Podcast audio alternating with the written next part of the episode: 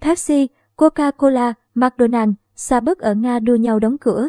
Thời gian gần đây, cả bốn nhãn hàng đều bị chỉ trích vì tiếp tục hoạt động ở Nga trong khi nhiều công ty Mỹ khác đã tuyên bố dừng hoạt động. Theo CNBC, hôm mùng 8 tháng 3, hàng loạt nhãn hàng F, NDB lớn như Pepsi, Coca-Cola, McDonald's, Starbucks thông báo ngừng kinh doanh ở Nga. Đây là động thái đầu tiên của bốn nhãn hàng lớn mang biểu tượng của Mỹ nhằm phản đối cuộc chiến ở Ukraine. Pepsi đã hiện diện ở Nga trong suốt 6 thập kỷ. Nga cũng đại diện cho số ít khu vực trên thế giới nơi thị phần Pepsi áp đảo Coca-Cola. Trong báo cáo, Coca-Cola cho biết hoạt động kinh doanh ở Ukraine và Nga chỉ đóng góp tụt đến 2% tổng doanh thu thuần và thu nhập hợp nhất trong năm 2021.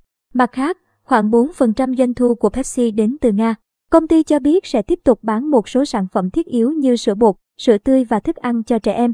Những mảng kinh doanh bị tạm dừng là Pepsi Cola, Bài UP, Mirinda, vốn đầu tư, quảng cáo và khuyến mại. Theo Wall Street Journal, Pepsi đang cân nhắc việc rút hoàn toàn khỏi Nga. Song, việc xuất hiện các biện pháp trừng phạt khiến quá trình thoái thác ở Nga phức tạp hơn. Kể từ thời điểm Nga sáp nhập Crimea vào năm 2014, nhiều công ty Mỹ cũng tìm cách giảm sự hiện diện ở cả Nga và Ukraine. Đối với McDonald's, thương hiệu này mở cửa hàng đầu tiên bên ngoài bức màn sắt ở Moscow chỉ vài tháng trước khi Liên bang Xô Viết tan rã. Hôm mùng 8 tháng 3, công ty thông báo tất cả 850 nhà hàng của McDonald's sẽ tạm thời đóng cửa. Khoảng 84% chi nhánh tại Nga thuộc sở hữu của McDonald's, số còn lại kinh doanh theo hình thức nhượng quyền. Xa bất tiến xa hơn McDonald's khi tuyên bố sẽ đình chỉ mọi hoạt động kinh doanh của Nga, bao gồm cả việc vận chuyển sản phẩm.